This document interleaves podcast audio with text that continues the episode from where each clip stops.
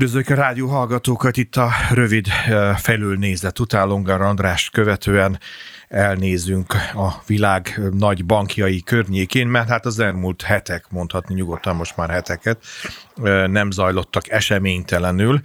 Nyilván ezt egy bankszakember akkor is azt mondja, hogy nem zajlanak esemény nélkül, amikor minden rendben van, de hát itt most nem volt nagyon minden rendben, mert gyakorlatilag arról lehetett beszámolni, hogy a Silicon Valley Bank összeomlása 2008 óta a legnagyobb bankcsőd, vagy csőd közeli, mert aztán közben aztán korrigálódtak ezek a helyzetek az Egyesült Államokban. Hatása pedig hát szokás szerint ugye túlmutat magán az államok keretein, akár a Európai Unió, akár magyarországi viszonylatban is lehetnek ennek, és voltak is némi következménye, akár a tőzsdén, akár a pénzpiaci területeken. Érdemes ezért ezt a kérdést megvizsgálnunk, kicsit induljunk el magáról az amerikai esemény környékéről, és aztán nézzük meg, hogy ez Svájcban, Európában hogy csapódik le, hisz magának a hír hallatán már azt lehet mondani, hogy elindultak intézkedés, szinte azt lehet mondani, cunamik, mert a német kancellár szinte azonnal reagált rá, a svéd nyugdíjalap beismerte, hogy hiba volt különböző pénzügyi tranzakciókat megtenni, az oroszok védekeztek, hogy rájuk nem lesz hatással, maguk az amerikai állampolgárok elkezdték a pénzüket kimenekíteni nagyobb, nevesebb amerikai bankokba, és sorolhatnám még itt az esemény sorozatot, de nem én vagyok ennek a felkent hírvivője és értelmezője, hanem itt van velem beszélgető partnerem, német Dávid közgazdász, a KNH bank vezető elemzője, akit üdvözlök a vonalban. Jó napot kívánok! Szép napot kívánok, és mm. üdvözlöm a kedves hallgatókat. Nos, mit, mit érdemes szerintünk értelmezni, láttatni, tudni eleve az amerikai esemény sorozatból? Konszolidálódott-e ott az állapot, vagy pedig még várhatók, hogy a, a csontvázak jönnek ki a szekrényből?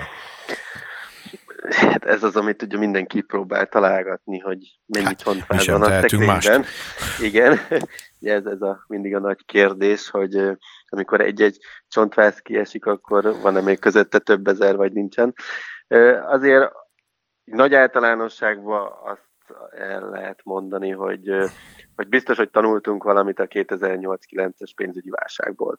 Minden válságból tanul az ember, a szabályozói hatóságok is tanulnak, az egy másik kérdés, hogy annak a mintáján el tudjuk-e kerülni a következőt, vagy nem. Az biztos, hogy pont ugyanazt valószínűleg nem követjük el még egyszer azt a hibát, eh, hogyha baj van, akkor egy másik csatornán keresztül lesz.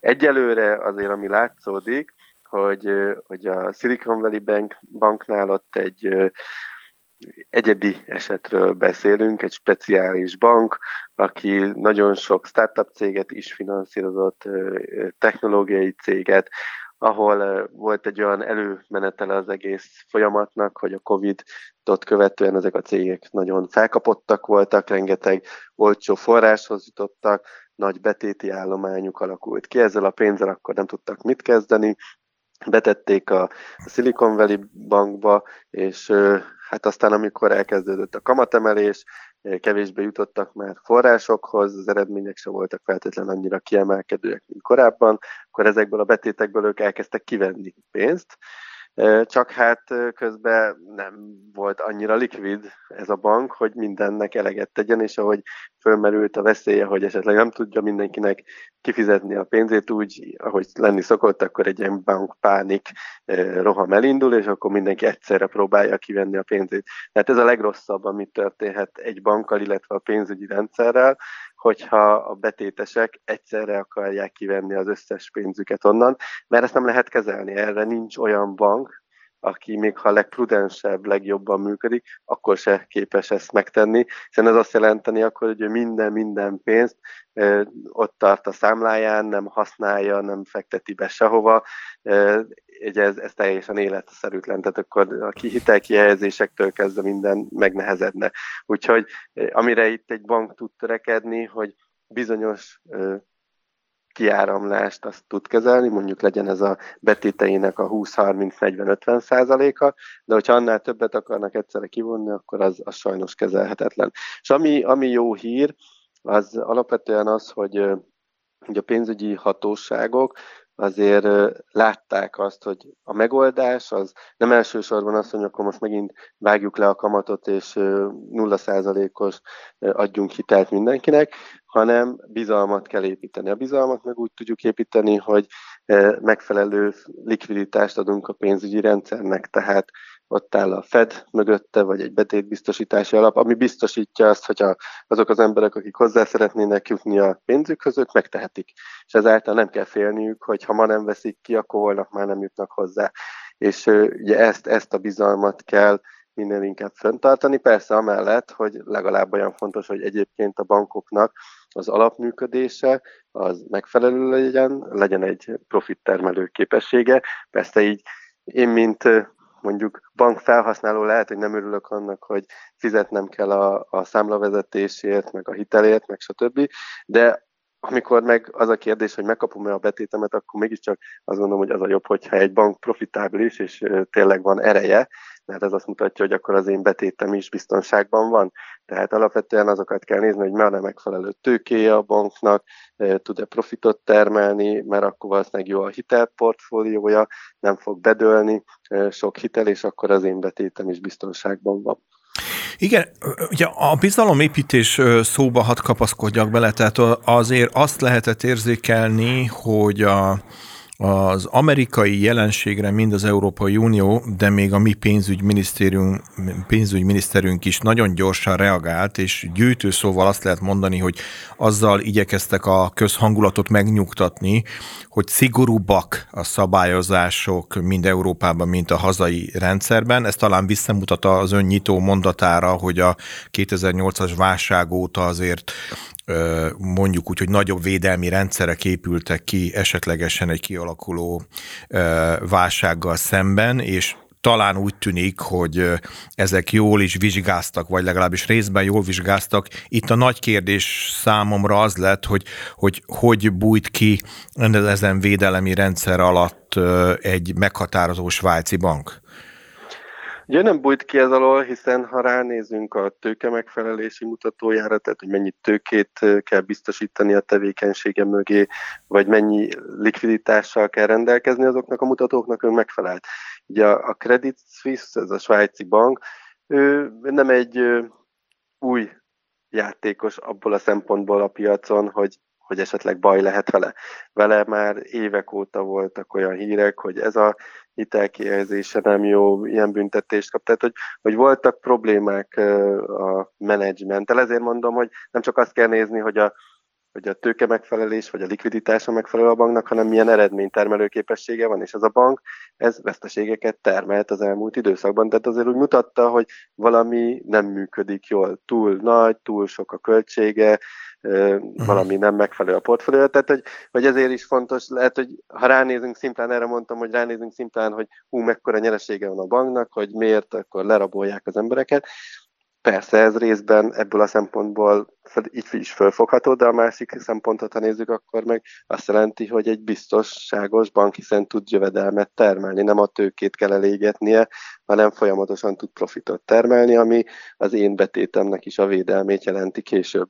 Úgyhogy itt ennél a svájci banknál nem új keleti problémák vannak, régóta volt róla plegyka vagy tervezés, hogy esetleg föl kéne vásárolni őt egy másik banknak, racionalizálni a, a tevékenységét, csak erre nem került eddig sor. Most, hogy egy ilyen bizalmi helyzet kialakult a világ pénzügyi rendszerében, főleg egy Amerikára, meg Európára, ami így átterjedt belőle, itt egyből előkeresik a gyenge pontokat a bankrendszerből, hogy melyik azok a bankok, amik amik nem jól működtek az elmúlt 4-5-6 évben. És így került a, a, a fókuszba ez a svájci pénzintézet is, és hát ennek az lett a következménye, hogy valószínűleg felvásárolja egy másik svájci bank, kap mellé jegybanki likviditási támogatást, tehát pont itt is az volt a a lényeg, hogy az emberek ugyanúgy hozzájussanak a pénzükhöz, azért 100 milliárd svájci frank likviditási ö, ö, tartalékot képeztek a, a svájci egybankon keresztül. Ö, emellett a felvásárló bank állja az átalakításnak a, egy bizonyos költségeit, veszteségeit, majd utána a felett az állam is beszáll egy bizonyos szintig a költségvállalásokban, úgyhogy egy ilyen hibrid megoldást próbálnak találni azért, hogy, hogy stabilizálják a, a, a pénzügyi rendszert ott. Annak azért van-e ebből a szemszögből jelentősége, hogy az az időszak, amire ön is rámutatott a Credit Suisse alapján, hogy már korábbra nyúlik vissza bizonyos megkérdőjelezhető vagy kérdőjeles gazdasági tranzakciója, vagy egyáltalán mutatói, hogy Amúgy egyébként a svájci székhelyen túl azért a Szaudi Nemzeti Bankhoz voltak kötődései, ugye az ő hitel portfóliókat mozgatta, úgymond ez a svájci bank. Tehát, hogy van-e ennek ilyen értelemben jelentősége, vagy ez egy normál globál jelent, jelenség? Hát annak volt jelentősége, hogy itt a szaudi mondjuk úgy támogatás, tőke támogatás, ugye ez kifulladt, hiszen bemondták, hogy, hogy nincs lehetőségük további tőke injekciót végrehajtani a bankban, és hogyha folyamatos vesztesége van egy banknak, az azt jelenti, hogy a tőkéjét égeti el. Hmm. És akkor mindig azt valahogy pótolni kell. És hát erre mondták azt, hogy hát ők nem tudják, meg nem is akarják korlátlanul ezt finanszírozni, és innentől fogva ez ilyenkor olaj a tűzre, amikor azt látjuk, hogy egy banknak folyamatosan vesztesége van, és megkérdőjeleződik, hogy a tőkéjét hogy fogják akkor pótolni, akkor esetleg veszélyes lehet, hogyha ott tartom a pénzemet. Úgyhogy inkább ezen keresztül volt ennek jelentősége, és ezért kellett mégis gyorsan egy megoldást találni, hogy akkor ki az az új szereplő, aki tudja biztosítani ezt a tőkekövetelményt a bank számára közép és hosszú távon. Kicsit már érintettük a úgymond a szabályozási körülményeket, ami nyilván egyfajta biztosítékot és bizalom is kellene, hogy erősítsen. Szerintem érdemes erről beszélnünk, hisz maga a pénzügyminiszter is Magyarország tekintetében felsorolta azokat az alappilléreket, ami miatt ő úgy látja, úgy gondolja, hogy nem érheti el ez a fajta hullám az a, a magyar bankrendszert. Érdemes szerintem azért ezeket a biztosítékokat is egy picit gorcső alá venni, hogy mik voltak azok a fontosabb elemek, amiket felhozott a miniszter. Itt mindig, amit érdemes kiemelni, az egyrészt, hogy hogy Magyarországon megszűnt a, a devizahitelezés, ami egy nagy sérülékenységet okozott korábban a pénzügyi rendszernek. Itt lakosság számára ez ugye nem elérhető, a vállalatok számára is csak azoknak, akiknek devizabevétele van, tehát van euró fedezete hozzá, úgyhogy ez már önmagában egy, egy biztosítékot a rendszernek. Emellett nálunk is a tőkekövetelmények azok magasak, a likviditási elvárt mutatók, hogy mennyi könnyen hozzáférhető pénzt kell a bankoknak tartani, ez is magas szinten áll, emellett a, a nem teljesítő hitelportfólió, tehát hogy a kint lévő összes hitelnek hány százaléka az, ami most késedelmes fizetéssel mhm, bír, mhm. annak az aránya nagyon alacsony, 3 százalék alatti, ez is megnyugtató, ez mondjuk egy válságban föl tud menni akár 10-15 százalékos magasságba is.